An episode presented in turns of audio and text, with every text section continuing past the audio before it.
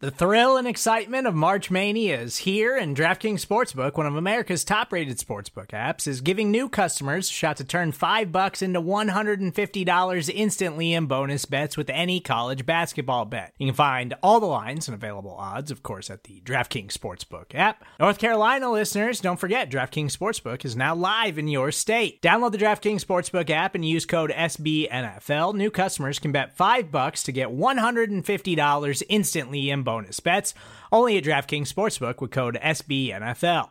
The crown is yours. Gambling problem? Call 1 800 Gambler or in West Virginia, visit www.1800Gambler.net. In New York, call 8778 HOPE NY or text HOPE NY. In Connecticut, help is available for problem gambling. Call 888 789 7777 or visit ccpg.org. Please play responsibly on behalf of Boot Hill Casino and Resort 21 plus age varies by jurisdiction. Void in Ontario. Bonus bets expire 168 hours after issuance. See DKNG.com slash B-ball for eligibility, deposit restrictions, terms, and responsible gaming resources.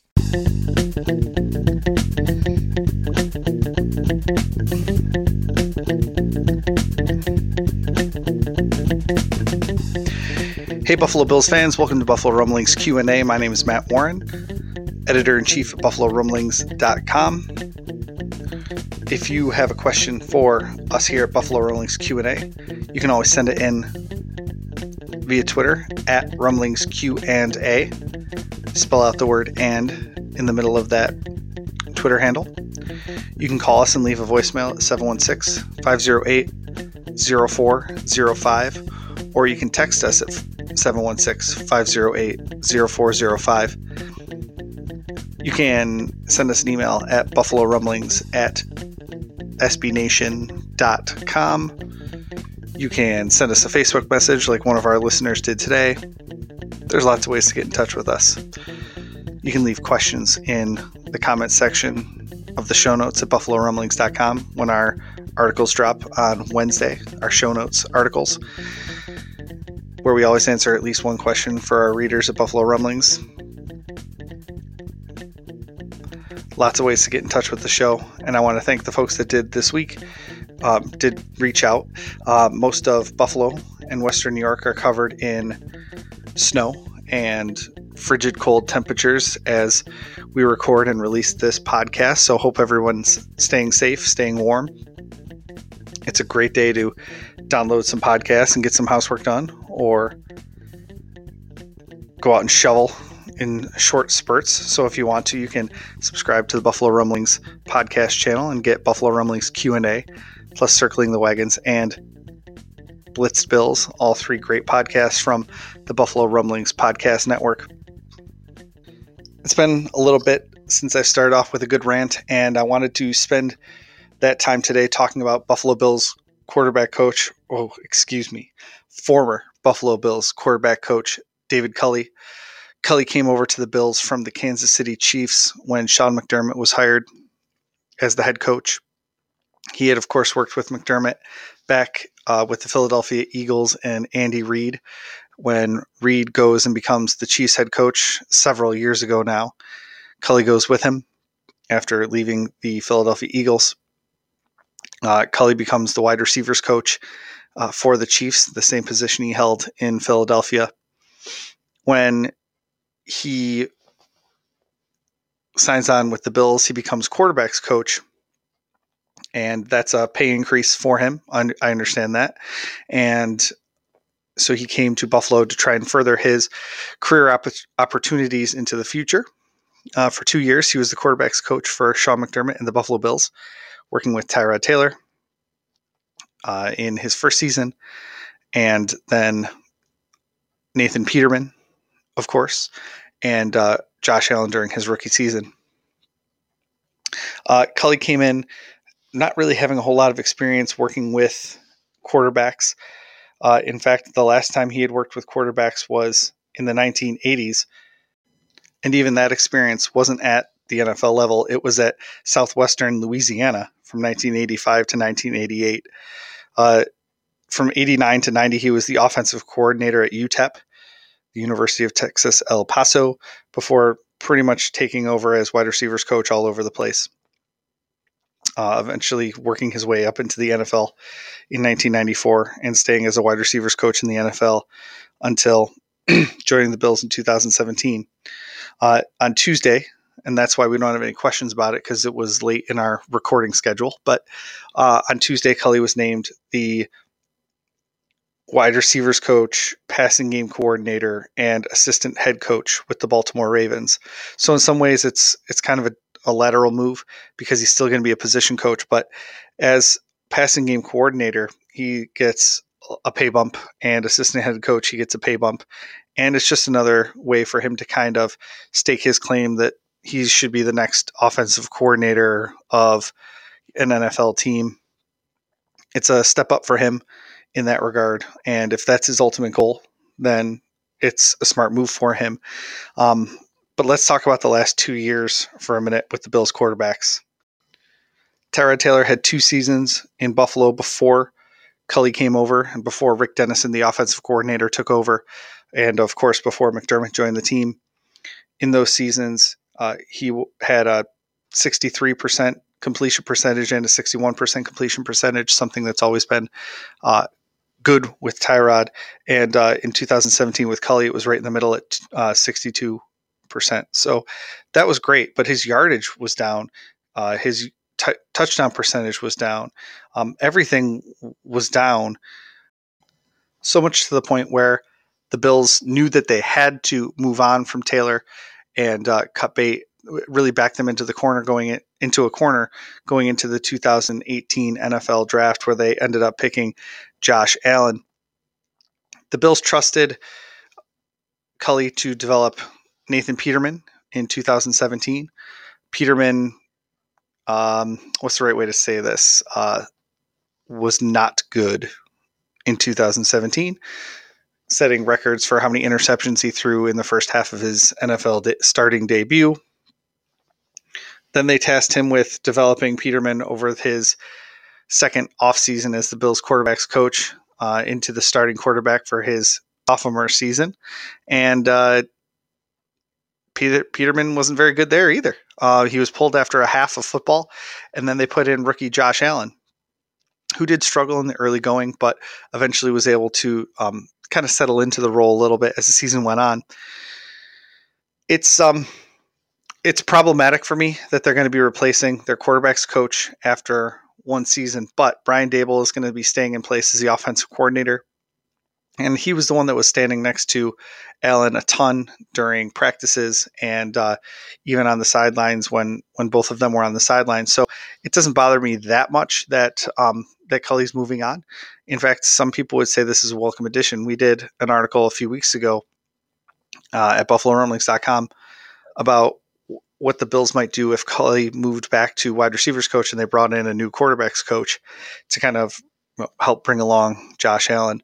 Um, with the stability in that quarterback room, with Matt Barkley coming back, with Derek Anderson coming back, and of course Brian Daboll coming back with Josh Allen, this is kind of that wild card. It's it's the one change that they're going to be making to Josh Allen's uh, quarterbacks room, going from his first season to his second season. So it'll be interesting to see how it goes. But there will be a lot of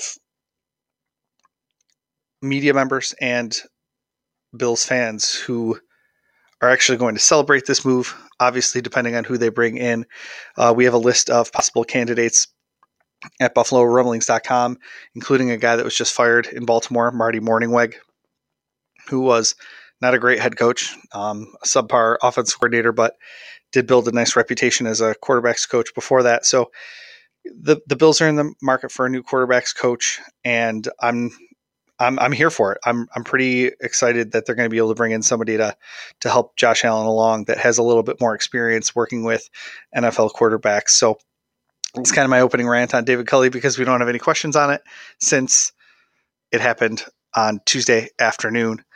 And we record on Tuesday and release on Wednesday. So let's get to the questions.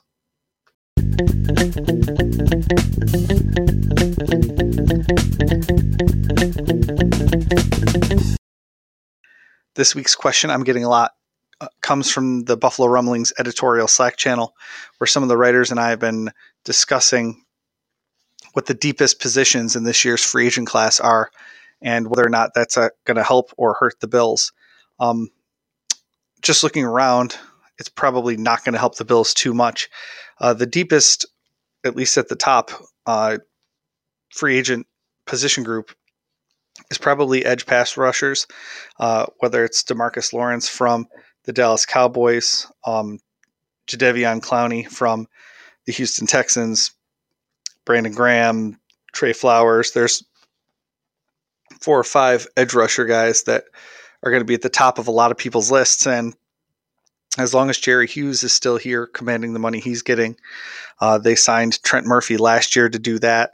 Um, they still have to make a decision on Shaq Lawson, but you, if you've been listening to the podcast, you know I don't think they're going to pick up his his extra year option, and so they're going to need a younger player, not a guy right in the prime of his career, just because of what they're paying Murphy and Hughes. So I don't think that an edge pass rusher is going to really help the Bills.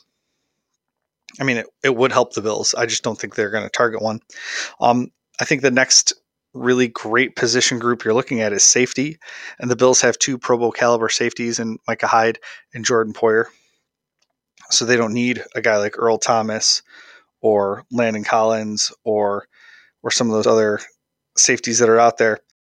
And I think quarterback is one that's actually o- overlooked a little bit. You're probably going to have Nick Foles hitting the market. You're going to have Teddy Bridgewater hitting the market. Um, in addition to Tyrod Taylor, who, while he's 30 years old, still has a couple good seasons left in him as you know an offensive weapon that can transition to you know maybe somebody picks a quarterback and wants to develop behind Tyrod Taylor, um, kind of like Baker Mayfield did in Cleveland, but or at least that was the plan in Cleveland. Um, so you know, those are three position groups that probably aren't going to be targets for the Bills uh, this year, but those are the deepest free agent position groups. You've got your edge rushers, um, your safeties, and then quarterback is another sneaky, deep uh, class this year because you got three guys that could probably step in and start right away if if you need them to or if you want them to. And that's the question I'm getting a lot.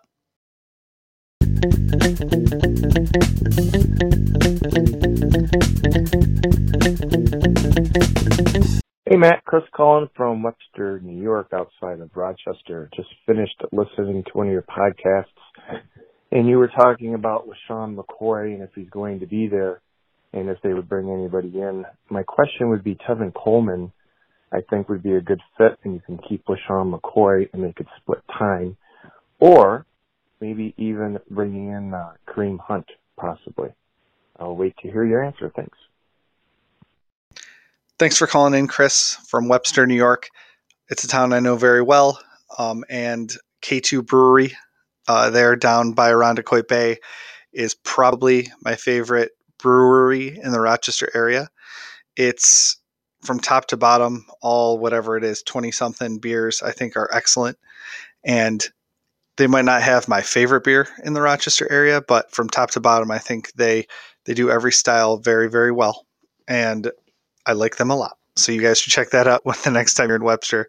They also have Witchcraft Brews, which has a great uh, tap selection and stuff like that. So it's a good town for that. Um, to answer your question, Tevin Coleman's a former third round pick of the Atlanta Falcons. He's split carries in their offense every year of his NFL career. He finally topped a thousand yards from scrimmage in 2018. But if you look at his career trajectory, it's gone up every season. Uh, 392 to 520 to 628 to 800 rushing yards. His uh, rushing average went from 4.5 and 4.4 in his first two seasons all the way up to 4.8 in his fourth NFL season. Um, he had a ton of touchdowns in his second season. That's not really a huge change, and a ton of of receptions in his second season as well. But he's just on that kind of upward trajectory that you would want to be in if you were entering the free agent market. But the Falcons also have a lot of money invested in Devonta Freeman, who signed a five year, $41 million contract just a couple seasons ago. I think it was in 2017. Um, so they have a lot of money tied up there. Plus, Matt Ryan has a big contract. So are they going to be able to afford all those salaries in their in their backfield? And the answer is probably not. So if Coleman does move on, he could sign a pretty hefty deal this offseason. Contract website Spotrac has him uh, projected for a $5 million average annual salary on the free agent market. They're projecting four years, $20 million, give or take. And uh, that would put him at 11th in the running back hierarchy uh, behind LeSean McCoy, but uh, it would still put him behind LeSean McCoy. Uh, they compare him to guys that recently received four or five million dollar a year deals, uh, like um, Isaiah Crowell, who got four million a year, uh, Dion Lewis, who got five million a year, and even Jerick McKinnon, who got seven and a half million a year. So, I mean, he's going to want the higher end of that, I'm sure, but he's probably going to be around uh, four years, $20 million, or five years, $25 million, somewhere in that neighborhood. Since he's entering the prime of his career and he's 25, um, he's going to want that, that big payday because running backs have a, short shelf life, as we have seen. Um, if the Bills were going to go that way, I would like to see them move on from LeSean McCoy, just because I don't think that they can afford that much cap space, and I don't want to pay a complimentary player like LeSean McCoy that much money to be, you know, part of a rotation. I want Coleman to be the lead back and have a backup. That could be Chris Ivory. I don't care. That's fine, but it needs to be not LeSean McCoy. The other name you bring up is Kareem Hunt, who still remains on the commissioner's exempt list after a video came out in 2018 in November showing an altercation between Hunt and a woman in a hotel. The Chiefs immediately released him, but he remains on the commissioner's exempt list until they figure out and kind of let the legal system play out. Um, the Chiefs owner said that they released him because he was dishonest about the incident, not necessarily because of the incident by itself. Uh, obviously, a super talented player, um, but uh, also obviously some some big time questions come along with that.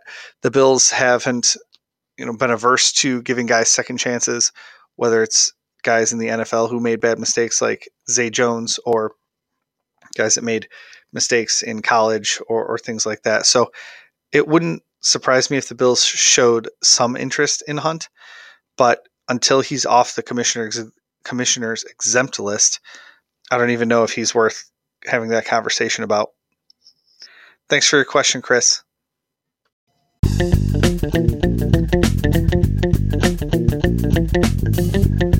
We'll be right back after a quick break.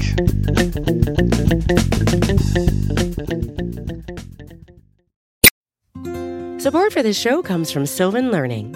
As a parent, you want your child to have every opportunity, but giving them the tools they need to tackle every challenge, that takes a team. Now more than ever, educational support tailored exactly to what your child needs can make all the difference. That's why parents have trusted Sylvan Learning for 45 years as the ultimate teammate in their child's educational journey, instilling in them a love for learning and a passion for reaching the next level and Sylvan's Insight Assessment can identify gaps in learning and areas that could be of concern for your child. It's a 360 degree view into your child's learning that you can't find anywhere else and helps ensure that your child didn't miss something in school that might put them at a disadvantage in the future. And right now, it's the best price of the year at $29. Go to sylvan29.com to learn more and get your child's assessment for only $29. That's S Y L V A N 29.com.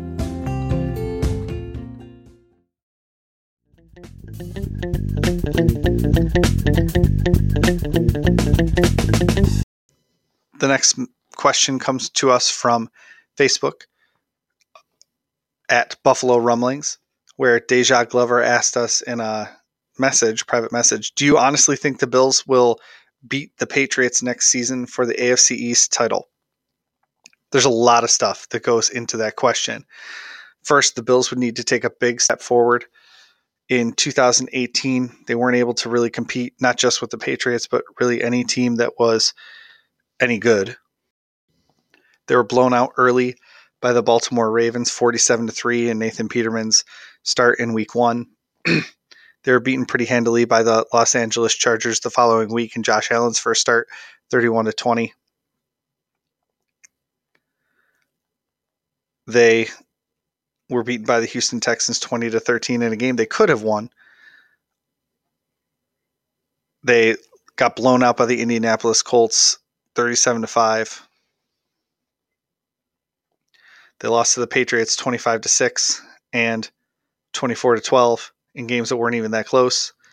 They lost 41 to 9 to the Chicago Bears. So if you just take a look at the the teams they played that made the playoffs, it's it's kind of a murderer's row of of blowout losses by the Bills in 2018. With the possible exception of that Houston Texans game. And if Josh Allen stays healthy, doesn't uh, sprain his elbow during that game, maybe the Bills can pull out a victory there and win that game. But against playoff teams, the Bills just got throttled in 2018. So that would be the first change that they would have to make be able to play well against good teams. The second thing that would need to happen is the Patriots would need to come back to earth just a little bit. Not a ton, but enough where the Bills could catch them. New England finished 11 5 and 1 in 2018 and I mean they could have easily been 12 and 4 if not for the Miami Miracle. But you know they also had some some bounces go their way and things like that. But the Patriots would have to come back to earth, and we haven't really seen that yet, or at least not over a longer period of time. There were some signs early in the 2018 season that we were all like watching and and hoping that Tom Brady and the Patriots would kind of fall off, and they never really did. They just kept pushing, kept pushing, kept pushing. Even after consecutive losses late in the season, they were able to turn it around in Week 16 against the Bills, and uh, haven't lost since, of course and really pushed all the way to the to the Super Bowl. So, do I think the Bills will be able to compete and dethrone the New England Patriots in 2019? I'm a big believer in show me, and the Bills haven't done anything, anything close to being able to say that they're going to be able to challenge the Patriots in 2019. I'm talking in a game, not just in the AFC East race. So, you know, as long as Tom Brady doesn't get hurt in week one like he did uh, in that Matt Cassel year a while back now. Seems like forever ago now.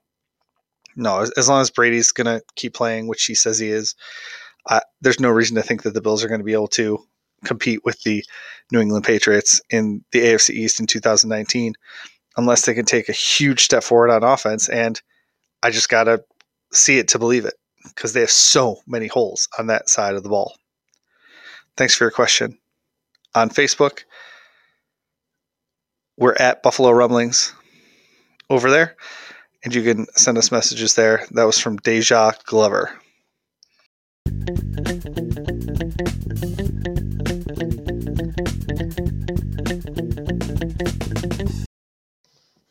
Our Twitter question of the day comes from at Irish Hunter 16, Ian Carmody, who asks The Bills need to rebuild the offensive line Conventional wisdom says to start with a left tackle to protect your quarterback's blind side. Do the Bills move Dawkins to right tackle? Do they go with a free agent or stay at nine? Do they trade back and get an extra pick and take a left tackle and a center in the early rounds of the draft? And what do you do?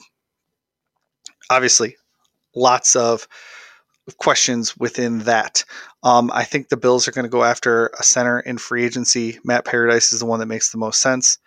Um, he's a guy that's played in the cold weather before, so that's not going to be about a, a, big deal for him probably, unless he really hates it and wants to get out of it.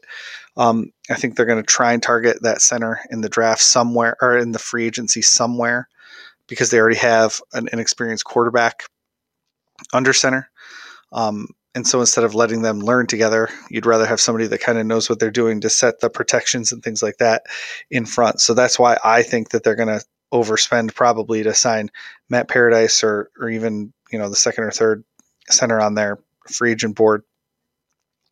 Um, and I think the Daw- Dawkins question comes down to who's left at um, when they pick number nine. If one of the big old left tackles, franchise left tackles, falls to number nine, they could always move Dawkins to right tackle after the draft. and not trade down and just select one of those left tackles. But most of the mock drafts I've seen have the left tackles gone, or at least the two stud left tackles gone before the Bills pick at number nine. So I mean, they could pick one of the right tackles at number nine. They could trade back. That would probably be better value at that point and just keep Dawkins at left tackle. So I think that's the most likely scenario is that Dawkins ends up staying at left tackle. They draft a right tackle, they draft a guard, and fill out the rest of the offensive line that way. Dawkins at left tackle, Wyatt Teller, or you know a, a, another late round draft guy at left guard.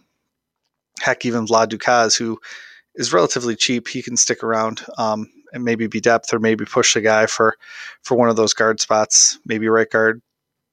Um, they can bring along a rookie at right guard, have that free agent at center, and then a drafted guy for the right tackle spot. I think it sets up really well for them to do that in that order because they have a little bit of flexibility with what Dawkins can do. So that's what I would do on the offensive line. Um, and again, a lot of it is kind of dependent on who goes in the first eight picks of the draft. And if there's a, a franchise left tackle on the board still at number nine, go for that and move Dawkins then. If not, you can trade down, you can do whatever you want and get the the other pieces that you need for your offense, whether that's picking up an extra draft pick in the late first or in the second round to get your tight end, to get another guard, to get the right tackle, even a wide receiver. So there's a lot of options that they can do if those two left tackles are gone by the time they pick number nine. Thanks for your question on Twitter. We're at Rumblings Q and A with word and spelled out in the middle of it.